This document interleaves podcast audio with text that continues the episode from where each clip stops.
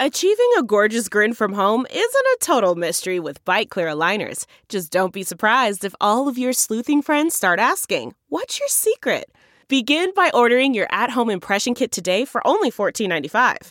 Byte clear aligners are doctor directed and delivered to your door. Treatment costs thousands less than braces. Plus, they offer flexible financing, accept eligible insurance, and you can pay with your HSA FSA. Get 80% off your impression kit when you use code WONDERY at Byte.com. That's B-Y-T-E dot com. Start your confidence journey today with Byte.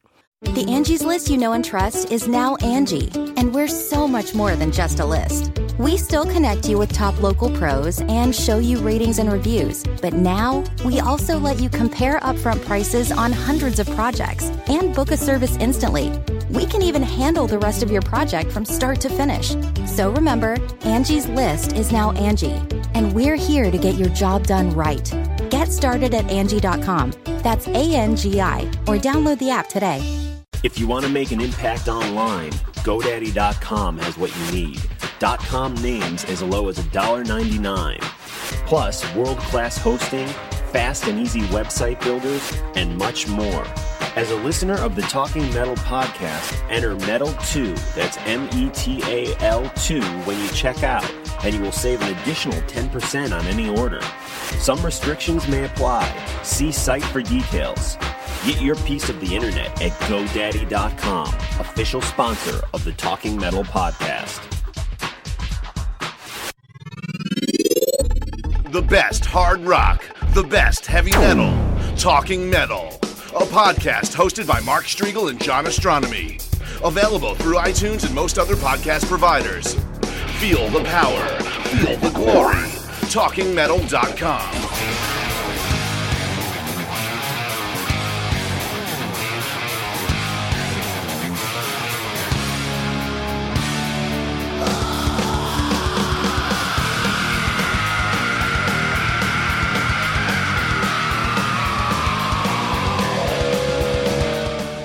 John Ostronomny here. We are outside Sony 550 Records. Mark Strigl.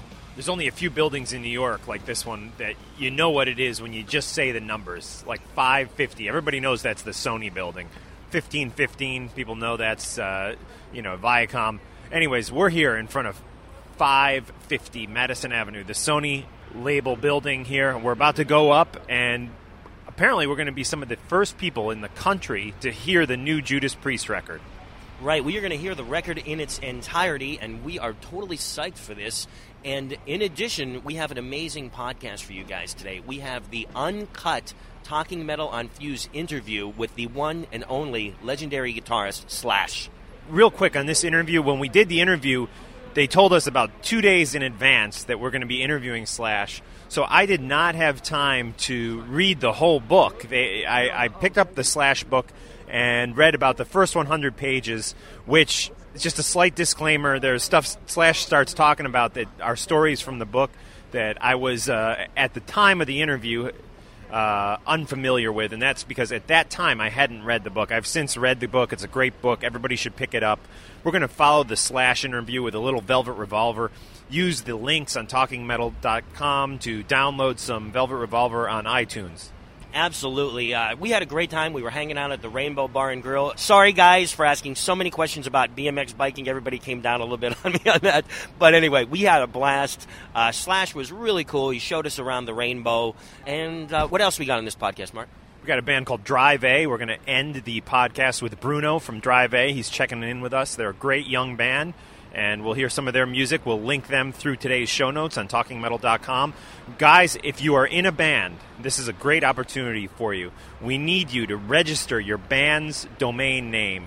Like, you know, Nick has his band Speed Kills. Why not get speedkills.com or speedkillsband.com or speedkills formerly invasion.com? Or .net or .tv, whatever the hell you want. Because right now, the Speed Kills website is myspace.com slash invasion, which is a little confusing. Makes no sense. Right. So here's the deal, guys. Go over to GoDaddy.com using the links on TalkingMetal.com, and if you do that, we have something special for you that Mark is going to tell you about. Listen, if you're in a band and you go and use those links on talkingmetal.com to make your purchase of your domain name, link it over to your MySpace page or whatever works for you guys, and you can prove to us that you bought your band's website domain name through talkingmetal.com using those links, we will play and promote your band on the podcast. We'll play a full cut of your band and we will hype the hell out of them. So it's a great opportunity. Anybody, please support Talking Metal. Listen, this is a free show. We don't ask you to do much for us. If you can go to talkingmetal.com, go through the links, check out GoDaddy, make a purchase. There's gift cards, there's all sorts of great stuff. You got to use those links from Talking Metal to get over to GoDaddy, though. Uh, and again, it's a free podcast. We have people always saying they want to give us money in uh, our PayPal accounts, they want to buy us drinks. We don't want any of that. All we want you guys to do is go to GoDaddy using our links and make a purchase. And you can buy just something little, you know, anything. Yeah, six ninety five a year for your own domain name. I mean, you cannot beat that. And there are lots of cool things on GoDaddy.com as well. Now, there are three different banners on TalkingMetal.com. Sift through, figure out which one works best for you, and make a purchase. Support Talking Metal by supporting GoDaddy, and in return, we will promote your band. Play your band hell, why don't we even do an interview with? We'll randomly select one of these bands, and we'll do a full talking metal interview with them on the podcast.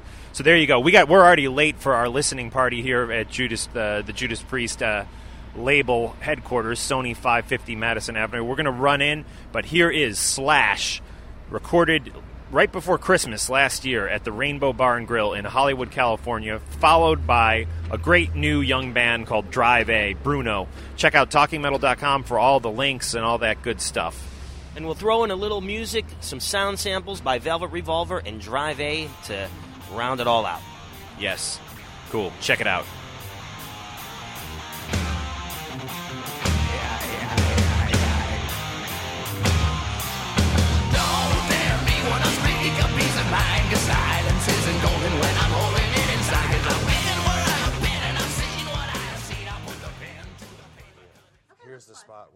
So and so fell down. Yeah. Oh yeah, we love stories. All right. Actually, can you get me an ashtray? Because they actually let me smoke in here. Oh yeah. Man, I love that, that uh, Firebird. It's cool. That's nice. Did you get a black one too? Uh, no, I just got, uh, It was like a wine red. yeah, just the red one. But I got a second one too. John does work for Gibson. I don't know if he told Yeah, you. no, I well, mentioned he uh, just consultant. mentioned Yeah. Thanks very much for coming down. And I know, Oh, yeah, I know it's gonna be annoying, but as much as you can kind of keep the cigarette down and uh, Alright. smoke in between talking, it's just because we gotta kind of cut around it a little bit. Okay. Thank you. So the show's called Talking Metal. Um, we had Dave Mustaine, Nikki Sixx, um, Dawkins, um, Glenn Danzig, Mike Patton, a ton of people on. We're just kind of hanging out. Younger bands too. Yeah, Yeah, yeah Lamb like of we had Killswitch Engage and Lamb of God. Um, so everyone's just kind of hanging out, talking metal with John and Mark. Um, we've been huge fans forever. Super laid back. If you say something that you don't want on air, we edit it, so just let us know. Okay. If there's something you don't want to talk about. Can I get a, um, a cranberry and soda? Yeah, Yeah? yeah, a cranberry and soda. Okay. And um, what else? If you curse, we bleep it out. So just You're allowed to curse, but Okay.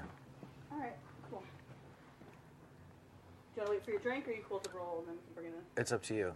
You can start. Okay, I'm cool. Um, yeah. But was it we skip a slate out out of the Sure. other shot? Okay. interesting.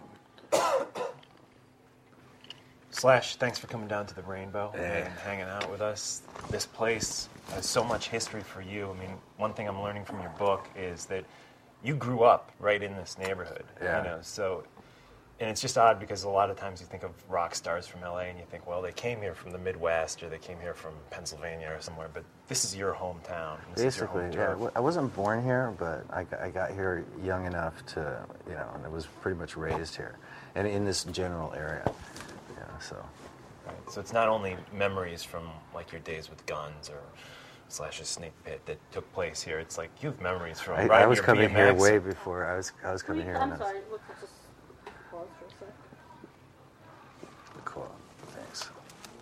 Alright. Just take the intro again. A weird table thing going on. Oh. Okay. Slash, thanks so much for coming down and hanging with Talking Metal here at the Rainbow Bar and Grill uh-huh. at Sunset. This is a place that has a ton of history for you. I mean, you grew up in this neighborhood, really. Yeah, basically.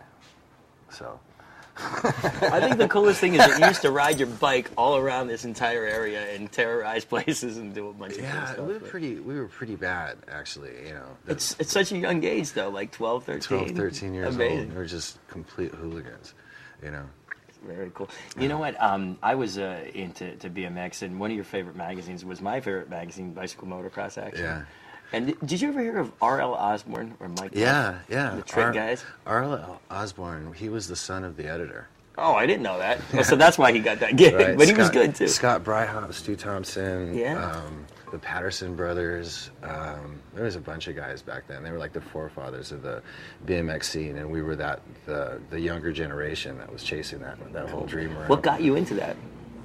I don't know. You know, maybe I just I saw somebody doing it, and it just it just appealed. to I think I always was into bicycles, and then when I saw what the possibilities were for freestyle and stuff, I just picked up on that. Cool. What kind of bike did you have? Um, I had a Cooksboro. At one point, I had a Cooksboro. I had a Webco. I had a FMF. Uh, Mongoose. Was Oh, cool. The, the last one I had was a Redline. Wow. So you man. had like just about all the great brands. Yeah, yeah, yeah. I had a Schwinn, and the, the problem with me with racing is it had Skyway Tuff Wheels on it, and which were great for and all weighed the. like 85 pounds. yeah, yeah, they, yeah. They weighed, they were just too heavy, and uh, I never won a race. Actually, like I officially raced, but I never won one. Like, I did. I did pretty well. If I if I'd kept going, um, you know, I probably would have. I mean, I was like semi-pro. I really wasn't making any money off of it, but um, I was just getting to that point where I was starting to get recognized as being a half decent rider. But uh, then all of a sudden, the guitar came along, and that sort of changed everything. I have a BMX bike in, in my at my house now that Wow. I just I just got. It's a uh, Cool. uh, what's the what's the guy's name that um, a really big freestyler these days. You He know, made, he made it. Yeah, I, I can't remember his name offhand. But anyway, they just gave it to me, and so I've been riding it around the around my house and taking a couple decent spills Oh, on it. Oh, no.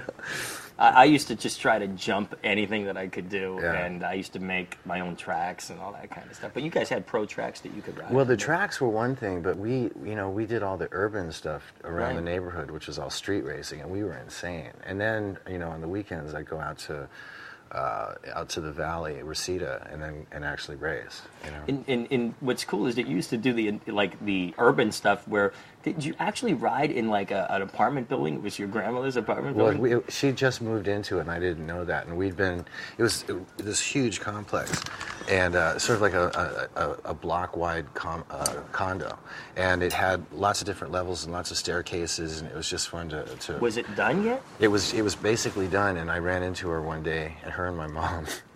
And it was about eight of us. Just we used to chase each other down the halls and try and shut doors and block each other off. That's and, great. You know, bunny, you know, bunny hop and, and skid marks on the walls and all that kind of When stuff. When they just freshly painted a wall, Yeah, they yeah, had yeah, a yeah. nice little track mark on it. and uh, ran into my mom and my grandmother, and I was I, I was speechless. There was there was no spontaneous fucking lie I could come up with that was going to satisfy at that point. But it, what, what was great is that you said that you just kind of said, "I just came to see you, Grandma," and, you, and your mom like saw your buddies. grandmother's reaction, and she was so happy to see you that you that she kind of just went along with it, yeah. right? And she didn't even come down on you for that. Yeah, one. the repercussions weren't too severe. I just want to say you had such uh, you have such great parents. Uh, your, your mom doing the fashion design, your, your father a graphic designer, and I just think it, it's so cool that they supported you, and and just you know we're very cool. And the, the coolest thing is that they introduced you to so much music. Yeah, that was a, it was a really cool upbringing. It was I was raised around a lot of really cool people, and my parents obviously were very cool. And it's just funny that I didn't, you know, like all of a sudden get the the idea of playing music until I was you know, Right, until I was right. 15. And at that point, I was pretty, you know, I mean, I, I was still basically uh, close to my parents, but I was pretty much an you know a tearaway. And Right. so at 15, I was off doing all kinds of other stuff. Maybe it know. was because they were so into music that you kind of went off on. It just never occurred to me. It was such like the background music of my, you know, the, the background of my life was all around music. Music, right. It just never occurred to me to actually pick up an instrument. But I always thought they were cool. I spent a lot of time at rehearsals and recording sessions and at gigs and stuff. And I always had that, that, um, that thing where you just see us uh, uh, uh, drums and a bass and all that, you know, guitars set up, and I'd be like, wow, you know, I always thought that was really cool. Till this day, I am like that. I have a- I an extra room in my apartment that I don't even go in that has uh, three stacks, a drum kit, a bunch of guitars, and I just like looking at them. Yeah, I just you said it's the same, thing. thing with me. It's like guitars are, you know, I keep a guitar in the bedroom, you know, just because because I like to be able to pick it up at any time. But also, there's something very sexy about guitars, Absolutely. and I like to be in, in you know surrounded by instruments or be in, a, in like you said, like a room that's all set up, or even just going to a local club before a band plays and seeing all the See gear the set up. Stage. So To me, there's- it, it's it, it's a turn on to see that kind of stuff. Slash, what are some of your earliest memories of the Rainbow? Um, probably just getting in here.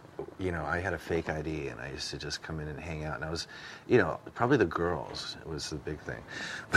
um, uh, I think uh, I had one incident here. I mean, there was a lot of different things that happened. It was such a scene back, you know, when I was younger. Um, I think one of the things I did is I got actually busted on my ID. Oh, yeah? Coming in here one time, and I I, uh, I was with Steve Adler, and we were going to go pick up on some chicks, right? And uh, so what happened was we get to Steady, who works the door. I think Steady's still working the door here, and uh, all of a sudden he busted me on my ID. Right? Right. And Steve got in. It was ladies' night. It was Tuesday. And so I was like, fuck, you know, now what? So I went back to my house, and I was pretty drunk at the time. and so I dressed up in my mom's clothes and came back as a girl and got in. But my whole thing was I was going to pick up on Steven, you know. But I- Right. by the time I got here, he'd already taken off with some chick, and that black cloud of all of a sudden realizing that I was dressed in drag. Right. It hit me. I'll never forget that. I know you said that when you were going back home, you thought that everybody I, was every like every whistling every at you and every yelling at you. noise, anybody who said anything or whistled or anything, I thought was directed at me. It was the longest walk to my car. But uh, you know, a lot of rowdy rowdy nights in this place, and um, you know, as much as I I hate to sort of advocate, you know, sort of LA hotspots or be Right. sort of recognized as, as one of those guys that was sort of an LA musician, you know, because I hated that scene back then. The Rainbow was still always, you know, there's a, some, some sort of traditional thing about it because it was around way before the glam scene Going back to Led Zeppelin, yeah. Elvis The Presley, even Marilyn Monroe. yeah. I mean, yeah, Right. So, so you know, it's always had a special place in my heart for me. But I've, I've you know, I've even been kicked out of here. I remember I threw a salt shaker through that stained glass window back there one night when I was drunk, and they There's- fucking is physically carried me out. But my my grandmother told me a story about having to pick up my mom here in the parking lot because she was drunk one night. Right. you know, so a lot of stuff has happened here. Cool. Well, I mean, it, it, for me, I've been such a fan for a long time, and I've seen you so many times through the years with Guns and Slash's Snake Pit and Velvet Revolver. But I wanted to go way back to the first time I saw you. It was in Philly. You were opening up for Aerosmith, and there was some incident with Axl and his brother. And you, uh, do you remember this at all? And the whole crowd. It was one of those things, like with Guns N' Roses at that time. Usually, when there was an opening band, the place would be half filled, but the arena was packed, and it was just when you guys were, you know, really breaking throughout the United States, and there was just such a frenzy a- attached Mm-hmm. to what you were doing back then. What are some of your memories of, like, was it hitting home? What was going on? It didn't. It didn't. I, you know, we were just. We've been opening for so many people. The, the highlight of the Aerosmith, you know, opening for Aerosmith was Aerosmith themselves, and just Right. having that. That was like a great camaraderie that was going on. It was a great double bill. But I didn't really realize that we were bringing a lot of the audience in ourselves until we played a Giant Stadium with them. Right. And that was, you know, there was a lot of bands on the bill. Deep Purple. And yeah, Deep Purple and Aerosmith, and then we were the third from the top, right? Right. And the, the you know the place just went completely insane when we came on, and that was the first time I, I sort of realized that the band, uh, on its own merit, was actually starting to become pretty popular. Because for the first year and a half, nobody knew who the fuck we were. you know, and we got used to that. thing, I got yeah. used to it. Yeah. I, I, I actually, uh, when I first went to college, I was 17 years old, and uh, I had a songwriting teacher who said that I have to start writing a journal, and I started it the day, it was either September or October 1987. I went to the Paradise Rock Club in Boston, and the bill was Easy-O opening with Guns N' Paradise, I remember that place. Yeah, and I was right up front, and uh, literally that was the start of my journal, and I always referred back to that date. That was, a just fun, that was a fun tour. It was um, those those early headlining club tours were great. Those that was that was probably the really the most fun you know Cool. I had because it was real scrappy. You know, Right, Um, absolutely. None of the none of the the uh, sort of luxuries of, of rock stardom had kicked in even halfway at that point, Wow. and we were just out there just kicking ass and taking names and whatnot. It was great. I mean, and it like shortly after that, the the back at that same point, I went to see Ace Frehley play, And even though you guys had just come out, the, the insiders knew about you. And I remember Ace had uh, pants on that had guns on them, and he had a T-shirt on that had roses. And he went, "Look at me, John." He goes, "Guns and roses," and that was September That '87. sounds like Ace. and he, he, you know, he knew how to spot some cool people at that point, and you guys were them. I did not know that. I had no idea Ace even knew who we were until. Yeah, he absolutely did. You know, he has that way about him where it's like, oh yeah, you guys, yeah, whatever. No, he, he loved you back then, Oh. back at the beginning. Now, you know, one of the things that I thought was cool, and I just have to bring this up. I know it's kind of a, possibly a negative thing, but I read it in your great new book, Slash, is, and I love it because nobody talks about this anymore, but cassettes. Mhm. You were totally into cassettes. Oh, yeah. And what I think is crazy is that you were somehow able to like pack these all in your body and your pants, and you would like, you know, start out with a live record, and then you'd Get the catalog. Get the whole catalog, yeah. yeah. I was pretty ambitious. You know, when, if I if I wanted something, I would figure out how to get it. And uh, cassettes were very convenient, and and um, I I figured out ways. You know, at first it started out with a few, and then it ended up being a lot, up until the point that I got popped for stealing them, and that sort of. Right. It, was that at Tower? That was at Tower, yeah. And I ended up getting a job there. Right, later, which yeah, is totally wild. But I heard that when you got the job at Tower, you guys had some kind of like vodka and stuff, and you were going crazy with that. Well, there was there was the crew that worked at Tower when I first started working there. Um, actually, the whole time I worked there, but uh, there was there was um, let's see, Axl and myself, and there was just a whole myriad of very colorful characters that were working there. A singer for you know uh, this one singer named Saul, who's like six feet long, who was the epitome of the hair metal kind of look, real big blonde curly haired guy, and then there was some uh, some other sort of very shady characters, a couple of the LA Guns guys, and we all worked there. And so you know I worked the night shift with Axl. So after the the shift managers all split, Axl was a shift manager. after the main manager left, you know we go across the street uh, to Liquor Locker and you know stock up on a bunch of booze and we put it all in the office and make cocktails and then we'd run the rest of the night. And you freaked out the porno people, right? movies on the, Oh, on cool. the thing, you know. Uh, on the actual screens yeah, in yeah, Tower? In Tower. Wow. So it was it was pretty eclectic, you know, kind of kind of vibe. Now, didn't something bad happen and Axl wound up taking the fall for it? He what happened was some somehow we got busted and Axl was the shift manager, so he got he got fired. Wow. Right, and then I ended up being the shift manager after that. And uh, but I, I, I didn't have, I wasn't as uh, social, so I had my drinking patterns, but I didn't share them with the rest of it. Wow. Cool. Yeah, and the funny thing is, is late after after my stint at Tower, then Dave Kushner from from Velvet Revolver got a job there, and he had his drinking problem there too. he worked downstairs in the boxing section, and uh, which was where everybody went to go drink, and he sort of carried on a very dark, private, dark drinking habit down there. We were trying to actually figure out where Tower was. Where used, where did Uh, it used to be? Well, you can't miss the Tower Records. I'm talking. I was at Tower Video, so Oh, okay. Tower Records is this big building down the street on this on the north side of the street, which is not open. It's the biggest. It's the, the biggest structure on that side of Sunset. Uh, right after um, the street that I used to live on. Um, I can't remember the name of it.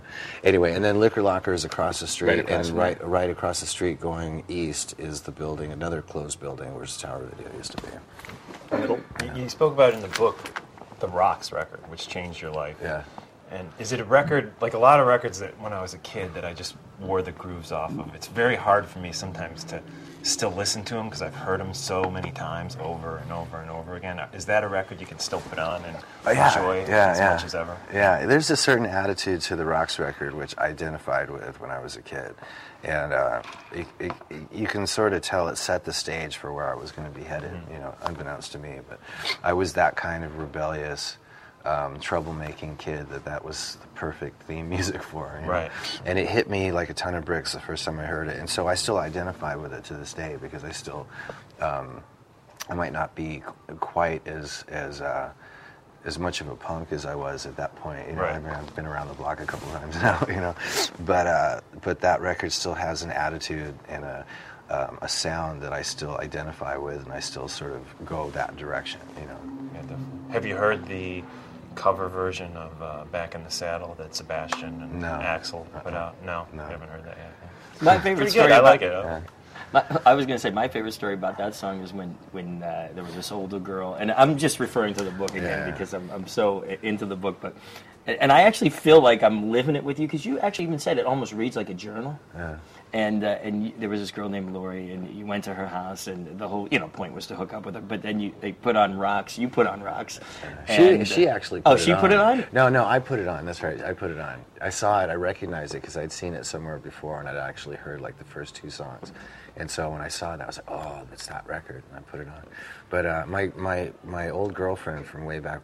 Wa- Way back when Melissa, was in the book, Right. so my first girlfriend. I saw her in Minneapolis lately. She says, "So, so that who was that chick, Lori? You were talking about?"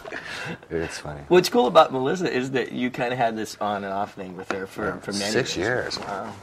She's cool though. And it's so cool that you just saw her in what Minneapolis. Yeah, well, we've been, you know, we've we've uh, kept in contact over the years. Cool. We have a lot of mutual friends, and and uh, um, at some point when Guns N' Roses started to sort of, you know, hit in Los Angeles, um, a lot of my friends from high school and junior high school started to become friends with a couple of the guys in the band. So, very incestuous kind of thing going Right. on. Wow. And I was, uh, actually was ended up being pretty rough, rough on some of those kids, you know. Um, anyhow, but uh, anyway, Lori, yeah, she that experience over at her rec- at, at her place with that record, it was like I just became glued to, to the actual album, and she was like the one of the hottest girls around at that point. Cool. And uh, you know, and I had a, a, a definite shoe in, and I just blew it, but it was worth it. Did you ever have a repeat engagement with her? She didn't want to talk to me Oh, again. okay. I s- I, s- I basically stood her up to her face for two hours in her, Right. her apartment, and ignored the shit out of her. So Slash, I'm a big Alice Cooper fan. I was uh, on my iPod the other day, and uh, this awesome version popped up of uh, No More Mis- Mr. Nice Guy with you and Roger Daltrey, Right. and also a big Who fan Yeah. as well as Slash. I actually was with Roger on a plane the other day, and we were talking about that. It's awesome. Yeah, It's it's very cool. When did you do that? I don't. You know what? We were we were trying to figure that figure that out. Um, I guess it was sometime in the early early '90s. You know, like probably probably uh, 93, 92, 93. And Roger, I guess, is an Alice fan too. Yeah, yeah, yeah. And then you, you actually played with Alice. You did. Uh, you were on his record, Mhm. and then you guys did that uh, cover of uh, "Under My Wheels," too, Right. which is very hard to find nowadays. Is it? Yeah, never was. Uh, I, I don't have a copy of it. Yeah. But I played with Alice a bunch of times. He's another guy that's actually not in the book. Um, the guy who used to do all, all Alice's photos was uh, good friends with my dad. My Hmm. mom, my mom's best friend did his makeup, who was my dad's best friend's wife. Okay. Okay. And so my dad took me over to John's John's the photographer, John's studio one time and he was shooting Alice and that was the first time I ever met him and I probably was about seven something something Wow. like that. And and uh, you know, but I knew who Alice Cooper was and I you know, I really liked him because like some kids like Kiss, I liked Alice Cooper. And he had that, that whole look to him and all that kind of stuff. And he represented the sort of dark side of rock and roll. And that. So I dug him. Anyhow, so uh, and I watched him, you know, watched him do his photo shoot, and then watched my dad and John and Alice drink so more beer than I'd ever seen anybody drink, and then all get too drunk to be able to figure out how anybody was going to get home, and we ended up hanging out there until four o'clock in the morning. or Wow. something. I remember falling asleep there. But that's my that was my first introduction to Alice, and then. Uh, you know, we opened for him, and uh, you know, we got to be really good friends. He's sort of like, in a way, he, he sort of took us under his wing, you know, to an extent when we were opening for him, and I've just been friends with him ever since. And we just did a gig uh, for the Scream Awards recently. Oh, cool. Yeah, which was fun. Cool. I mean, besides him, you've worked with so many other, like rock and roll and just music icons and Iggy Pop. Mm-hmm. Yeah, Iggy's great. Memories of that. You were in the video and everything. Yeah, yeah, yeah. That was was it? What was the Actually, that started. Yeah, it was the song. The video was home. Yeah, home. And then there was like four songs on the record, but that all started here at the Rainbow. We met, really? Duff and I met Iggy here, and he brought his demo tape, and it was just Iggy on acoustic, and he asked Right. us if we'd be interested in playing on it, which of course was like a huge, you know, thing for Duff and I. Oh, since, definitely. You know. So uh, um, we we hooked up with Don Was and, and Iggy at a studio in Hollywood after that, and sort of worked up these four songs. It was a great experience. I mean, uh, uh, Iggy sort of epitomizes the kind of rock and roll that, that sort of that I was weaned on. you know. Right, right. So. Michael You know, Jackson. North Michael's yeah, Michael's another one. I mean, in, in his own way, I remember being a kid and, and listening to Dancing Machine and all that kind of stuff. Yeah. I mean, he's badass. You know, as crazy as Michael's existence obviously is, um, as an artist, he's one of the most amazing performers and most talented. Um, you know, entertainers, singers, dancers I've ever had the pleasure of working with. Do you ever have contact with him anymore? I haven't seen him ever since everything went completely haywire with him. I haven't Mhm. seen him. I, I saw him towards the beginning of it over at uh, Robert Evans' house. And they were Right. talking about doing a movie, and then the shit just went wide open after that. So I haven't seen him since. He's been sort of a recluse. I think he was living in Dubai or something. Yeah, yeah, that's Yeah. Speaking of Dubai, you guys, uh, I heard are going over there. We're playing there, yeah. Cool. Now, I wanted to ask you, is, is many cool people that you played with, uh, and this is also a very cool person, but you said that you had a learning experience when you did something with Bob Dylan. What happened with that? Um, well, Don Was since we'd done the Iggy Pop record. Um, I think I think he found that I was pretty easy to work with. Um, they had uh, uh, Bob was doing this record called Wiggle Wiggle, which was like I don't know when exactly this was, but I mean, 1990 or somewhere in there. And uh, asked me if I'd be interested in playing on a Bob Dylan record, which I was. I'm a huge fan of Bob Dylan's, and that was one of the, you know, like Blonde on Blonde and stuff like that was were records that my dad loved, and I was basically raised on, you know, along with the Stones and all this other shit. So um, I jumped at the chance, but I went down there and and and, uh, and it was a great session. Uh, George Harrison was there, and and. Uh, Kim Basinger was there. Wow. Why she was there, Yeah, we why- don't know. why but was she there? My, my guitar tech and I just sat there, and we were just like, wow. It's in the summertime, and it's like, how could you go wrong? But uh, so I went in and I and I, I met Bob, and he sort of told me what he wanted, and I just sort of played it the way that I heard it, and then I got the the finished version of it later, and Bob had taken the guitar solo off and kept the uh, Acoustic. acoustic rhythm track, and I was like, what the fuck? I mean, that was one of the better one-offs, you know, like spontaneous sort of. Um, uh, and so he, I said, "What- so what was up with all that? And he goes, well, he just he thought the guitar solo sounded too much like Guns N' Roses and just liked your acoustic stuff, which was big hole in the song. If you listen to Right. it, the song goes along, then the solo section, you just hear the strumming, and then the song picks up again. Right. But um, it was a learning experience because you know, like I, I adapt easily, but sometimes you really need to pay attention to who the other artist is and what they're. Because he had mentioned at one point, um, I, I, this great quote: "Play it like Django."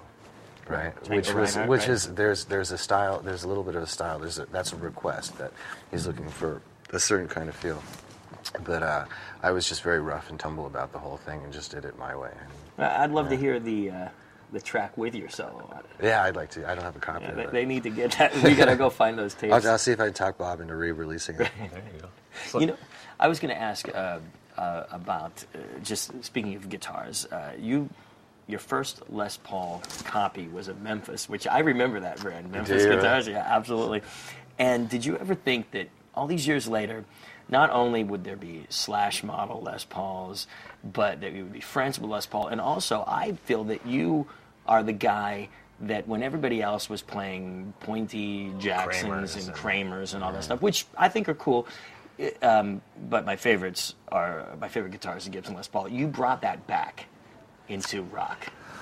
Some, And did you some people have said that. that? I know. I mean, I actually none of it. I mean, when I first picked up the guitar, it was pretty much just very much in the moment, and I didn't have any real big sort of fantasies about the future. I mean, obviously, you have those those uh, sort of kid fantasies of like the stage and this and that and the other. I'm sure that that was all there, but I, I was really sort of working towards just being able to play the guitar and learning how to write a song and all that kind of stuff. So I had no visions of the of the future at all, you know.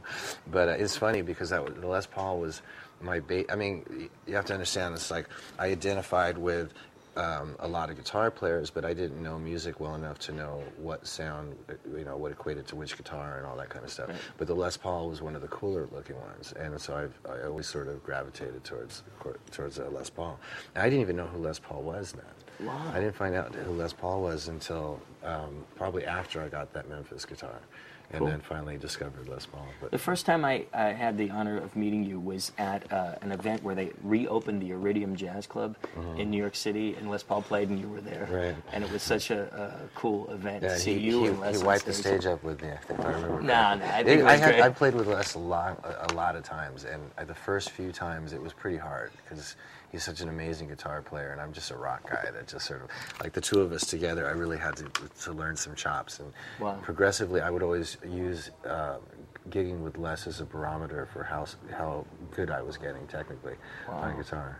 I heard that if if uh, if he thinks the vibe isn't going well with one of his uh, special guests, he'll say in the microphone, uh, "There's a phone call for you backstage." I don't know. Yeah, he, really does. He does. He does have some funny things that he does when it gets like a dead spot. Right. You know, and he'll start joking with it. It's a very humiliating, even in the audience, watching somebody going through that. I've seen him do it. Yeah. You- You know Um, what's crazy? That night, John Paris, who's a, a great guitar player, uh, Les goes, uh, John, come on up on stage. And he was just, it took him like three minutes. And then by the time he came up, he goes, Nope, that was your chance. You're off. You're off. You're done. Hey, But, Slash, uh, um, I want you know in the past you've uh, mentioned that you like Megadeth, and I remember seeing you in an Anthrax T-shirt. Do you listen to Mhm. much metal anymore, like bands? Well, I haven't. I listen to Megadeth a lot. I, you know, Anthrax has Anthrax hasn't put out uh, a new record that I'm aware of um, in a been a little while. years, yeah. But uh, back in the day, there was there was a lot of you know there was obviously Metallica who was great. Megadeth was fucking awesome, and Anthrax was also one of the bands that was actually pretty cool out of that slew of bands. So I, I was always down for any of the bands that were actually genuine, and that was that was actually a lot cooler than what was going on right here on the Sunset Strip as Yeah. far as bands were concerned at that time. And uh, so yeah, you know, you always sort of you know support your peeps. You know. Yeah, do you remember hearing Metallica for the first time? Oh, um, it, it, yeah, on Fairfax and uh, Melrose, someone turned me on to a cassette, which was one of uh, Metallica's first releases. I'll never forget that because it was Was it pretty. like a demo, or was I it can't remember. It was it was an under it was a gr- under you know underground tape. It might have been Kill 'Em All. I'm not sure what it was at the time, but uh, it just sounded fucking intense, you know. Right. And uh, that was my first exposure to him, and then. I didn't really go and buy any of their records till Master of Puppets came out, which Right. is still to this day one of the most standout metal records of all time. Yeah, absolutely. And I and that's when I really got into them. And then I went back and bought their other two records, and um, have been a fan ever since. Cool. Um, we should probably like maybe just like two or three more questions. Oh, okay. Um, one thing I want to talk about was um, in the book you talk about how like, I know if I meet a musician I really like, it sometimes affects how I listen to their music. And you said like with David Bowie, like knowing him personally kind of like enhanced how you saw him on stage. And um, so I was just wondering if there was any other musicians that your personal interactions kind of affected their music, and also did that influence what you put into your book and kept out of the book, as far as like what you wanted your fans to know about you. You obviously think this book is a lot deeper than it really is. no, I'm saying uh, like, no. different things that you've done, you know. Yeah, no. Um, okay, so how, you want you're gonna translate that into a yeah, question, should I, or should I ask it? No, you can kind of Okay. just answer it and just look to them. Mm. so I'm gonna put this right here, That's cool. or you want me to keep it down Keep it down. altogether? All right. You can keep it on the table in the ashtray. Okay. That's cool. Don't worry about it. It's all good. All right. Um, anyway, that's an interesting question. Okay, how are you gonna ask, ask it? Um, He doesn't have to answer. They'll, Okay. they'll just introduce it in Oh. the studio and reflect. yeah, we'll say like so like you you had a chance to meet people Oh, like um, Bowie. hold up, we're having an uh, audio issue. I- I'll try to translate. Okay. Sorry. about Is there any way I can just move the mic up just a touch because you're leaning in on it? Where is it? It's uh, it's right here. I just want to move it over there. that. Let me jump up. What question you want to ask? Sorry, guys. Yeah, sure. Got a couple more. Yeah, I can. Yeah, I, I totally got it. Saw you on New Year's Eve in New Jersey a couple of years ago. We're playing. Yeah, you're coming back. Yeah. Yeah, New York. yeah. We're, we're playing uh, Trenton on the 29th. Playing Trenton. Yeah. Oh, okay, cool. Mark used to live right yeah, down I near still there. live right Really? outside of Trenton. I don't know the name of the venue though. Yeah, there's a new like I don't arena even type know. place downtown. It's pretty new actually. Yeah, I'm sure that's where it is. So Yeah, we're good, everyone? Okay. So, Slash, you actually used to have so many cool people hanging around when, when you were a kid. People like Stevie Wonder, Carly Simon, David Bowie. And once you met people like Bowie, did that have any effect on what you thought about their music? Um, well, with David, when I first met him, um, he had just come out with Young Americans, which is was a great record to me then, as much as it is Right. now. Um, it did. He didn't. It didn't really have any effect on me knowing him until way later, and he became, you know, such a major musical influence. And the fact that he played with Mick Ronson, you know, it's Right. like, why Oh, the fuck did I know all that shit? What I know then. now back then, you know.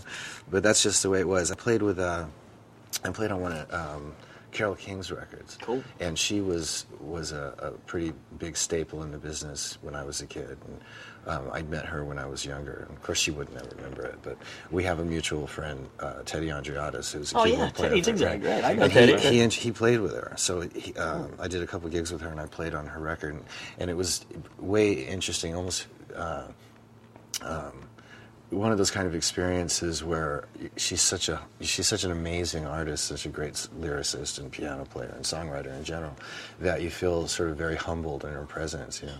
And uh, you know, getting to play with her was a great moment. And it's funny that this is the same lady that I sort of you, back you know didn't you didn't have that kind of respect for when I was younger. Wow. Um, let's see. I haven't I haven't really played with too many people. I've met a lot of people, but I haven't played with too many people that um, I knew when I was a kid. You know, so I haven't had that experience too often. Wow. One of the coolest things is that you uh, Except for recently- Iggy. Oh, except for Iggy. Right? But he's so down to earth and unassuming uh, as a as a human being that he breaks down that barrier like instantaneously. You know. So I, I love Iggy. I, I love uh, the song "Cold Metal." Yeah, yeah. Remember that song? okay, I was just gonna say. I think one of the greatest things is that you were recently inducted into the uh, Rock Walk of Fame. Right. And and is yours, you know, uh, start right next to uh, Page and Van Halen?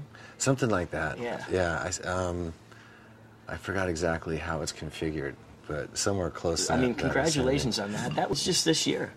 Yeah, yeah. Very cool. Speaking of Which is Page, did you see any of the footage of the I haven't Led seen. I haven't stuff? seen anything except for a couple news clips that were real short on, Yeah. on irregular network news. But Sounded I was going to what- go. what I Yeah, heard, yeah, yeah. It sounded good. Yeah, so I'm, I'm stoked about that, and I hope they continue to do it so I can actually go to a gig. Yeah. I was that was really sort of a disappointment not going, but I had too much stuff going on here. Right. Yeah. What about I Van sent them all notes though, saying break Oh, a leg and whatnot. Yeah. Uh, the Van Halen thing I haven't seen yet, but I'm planning on going. Um, they just had one the other night, and I Right. didn't even know. Oh. Steve Lukather called me up, and I was sitting at El Pollo Loco, and he goes, "I'm on my way to Van Halen." I said, "What?" Yeah. And uh, so I missed that one, but there's another one coming, and I might just go catch him just somewhere, you know. Yeah. Cool. Very cool. Sash, thank you so much for taking the time out Mm. to come and We, hang with us. we can fit in like one more question here. I wanted to ask you. I mean, there's uh, been some rumors that you are actually thinking about doing a solo record at some point. I wanted to ask you about that, if it's true, and what. Well, I, we I definitely want to do a solo record at some point very soon. I just haven't. Um, with Velvet Revolver, that takes up all your time. So as, Sure. as soon as that takes a break, which um, we want to go in and do a third record, so that's the priority. And then I guess when the dust clears on that one, then I'll start putting the solo record together. But I'm sort of, you know, like compiling ideas. Some stuff will get used for Velvet, and then the other stuff that doesn't, that's just sitting. Um, if it's the right song and whatnot, then I'll start, you know, sort of going through that leftover stuff and see if anything's appropriate. Cool. And you've had two great records with Velvet Revolver and uh, with Scott. And do you ever think about, you know, there were so many big name singers that, that were rumored to be attached to you guys. You talk about some of them in the book, like Sebastian Bach and even you know Astbury from the Cult. And I somebody told us Brett Scallions was Brett once was- in the yeah, running. Brett, I didn't- I didn't Dave Navarro told my wife that Brett Scallions was the new singer Oh, of the band at one Yeah. point. So do you Brett's ever think great. about what if we went with one of these other guys, or Um, has it just been so right with Scott? Y- Yeah, I mean, I mean, Scott was actually the the main. Like, we had a very short list of great singers that were well known that had, you know, high profile professional careers. It was a very short list, and he was at the top of that list. But he was, you know, is more or less unobtainable because he was still in STP and all that. So, um, the other guys, it was just, it was, it was something. It wasn't anything against the actual singers themselves, or it was just a style. It was something that we were definitely wanted a certain kind of a sound. We didn't know exactly what that was, but certain singers just brought something into it that wasn't just quite right. Mhm. So when Scott came in, that was it, and, Right. and I never Exactly looked back after that. Sure. Are there any players, uh, not even just hard rock or heavy metal players, but people that you'd love to have on your solo album when you do it? There's a there's a list of people that I want to work with. Some who I've, I've uh, gotten commitments from, and some I haven't really approached yet. But I'm not going to say. fair enough. Fair enough. Cool. Well, thank you so much, Slash, for joining us. Hey, thanks for having me. Thanks for the free drink. We'd love it if you'd sign our book. Okay. Yeah, absolutely. Ask me about the Troy guy and how often things like that happen. around Oh yeah, we were in here the other night and we were hanging out, and this guy uh, was obliterated, he was like probably about 40 years old, maybe a little older. his name was Troy, and, and he was like, "You don't know who I am, do do you?" And I was like, "No, I really don't." He was like, "Well, I've played in some bands," and I was like, To well, John. Any bands I'd know of? And he was like, "Yeah, Guns N' Roses." Oh. And he was like dead serious. I thought he was kidding at at, uh, at first, but do you do you run into people like that who claim they knew you and Yeah, probably all the time? It happens. Yeah, um, it happens. In the, I mean, some people are really, really funny. Yeah, yeah. you know, but I run into a lot of people that say that we hung out here and we hung out there, and I'm like, oh, okay. You know, like I'm gonna necessarily Right. remember, considering it's usually under the circumstances where you're not bound to remember it the next morning anyway. But uh, yeah, I hear a lot of stuff like that. Slash, thanks, man. This is so cool. You spoken with Izzy lately? Uh, no, I was thinking about him today. I, I, last time I talked to him, I was doing Howard Stern, Oh, and he called me and and I he heard was- that interview He was Instagram. laughing about the one of the incidents that I mentioned. anyway. Oh, but, uh, the thing about the leg. Yeah, I yeah. won't get into that. Here. He I was- don't think they'll air it on Fuse. he was uh, joking about that. It's good to hear from Izzy whenever I do hear from him. He's such an awesome guy. Slash. All right. Check this out. Thank you for drawing this amazing art. I think you'd ever do some work with him again? I know Who is he? Um, you never know. I mean, we have such like a great sort of natural. You know, if he ever called me up and said, "Do you want to play on something?" I'd, I'd be right there. Cool. You know. What am I putting in this show? Uh, Mark. Oh, sorry. With a K or C? Uh, K. Doesn't hurt to ask. Interject with a question. Oh, oh yeah. Mike Clink Uh huh. Yeah.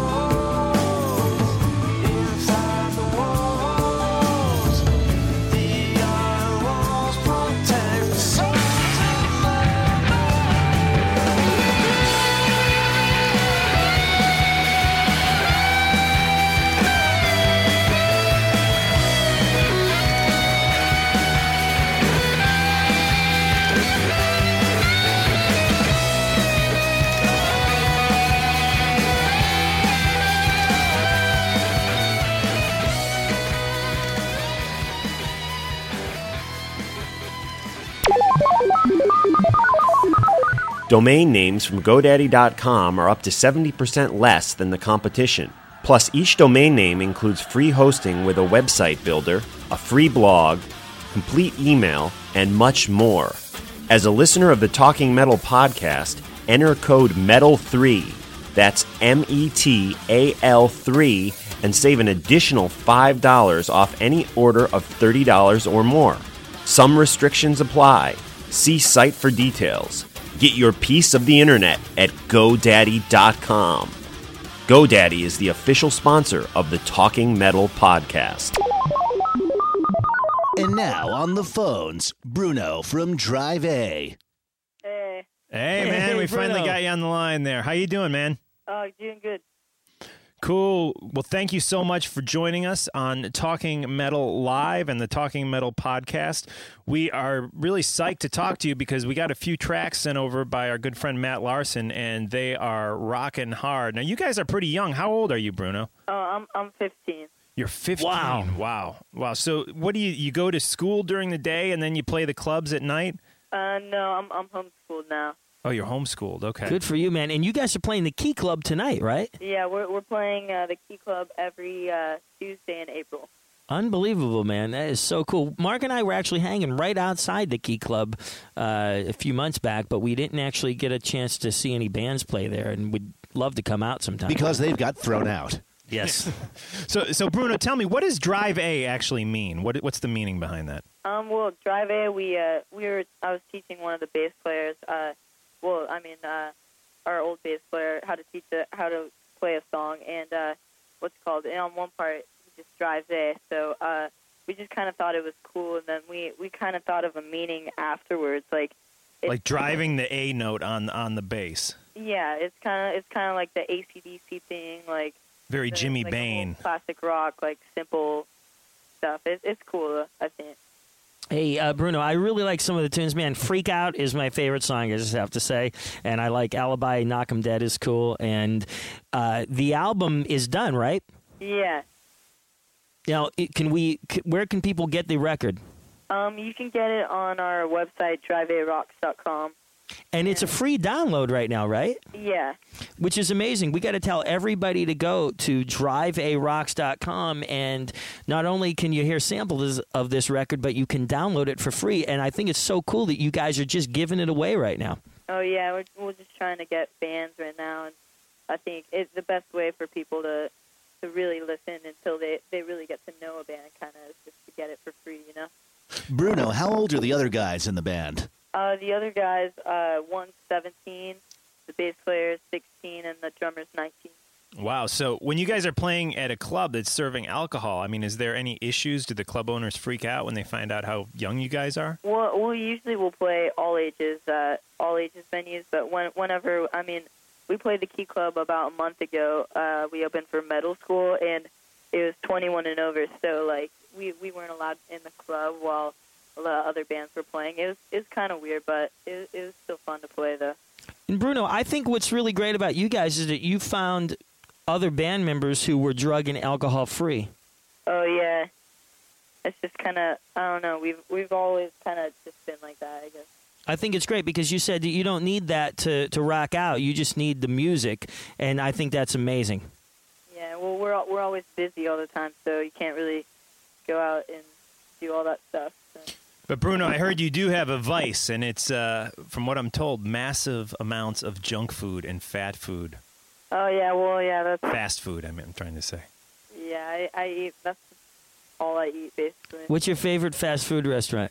Um, In and Out Burger and uh, Chick Fil A. Uh, Chick Fil A. I, I I remember that uh, in in a couple of malls. Like it's like uh, you know chicken sandwiches and stuff. I love that. Do you know there's a an actual arena somewhere called the Chick Fil A Center? I don't know. I, I have no clue. There really is. You know how like you have Madison Square Garden and then you have the Civic Arena, but now got changed to the uh, Mellon Arena, and that's in Pittsburgh.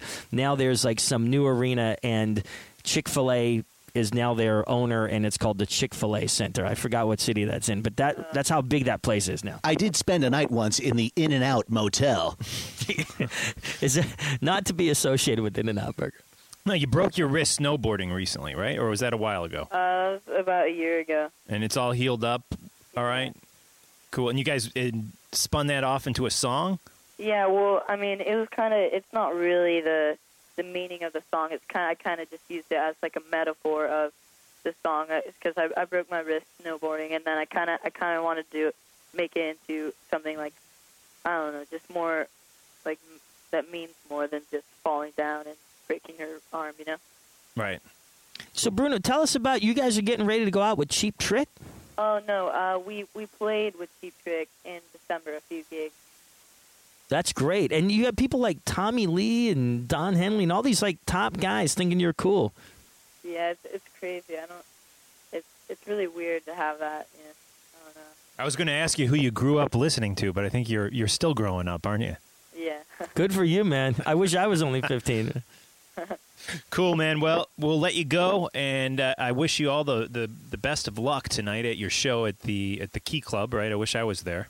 Oh, thanks. Thanks And- for having me on. Are you? Hey, no problem, man. Anytime. You bet. And when you come through New York, please let us know, and hopefully we can hook up for an in person interview. That would be cool. Yeah. Excellent. I'm going to get into a song right now which has just an enormous riff called "Thrown Away." Tell me about this riff. Who came up with it? Uh, I did. Oh, nice, nice. I, I hear, I hear like big ACDC sounding. Uh, what, what else? Almost like the song doesn't sound Sabbathy, but at times the riff does. Yeah, I, I kind of almost like uh like Jimi Hendrix too. I don't know. I just man, we just jammed a cool riff, I guess.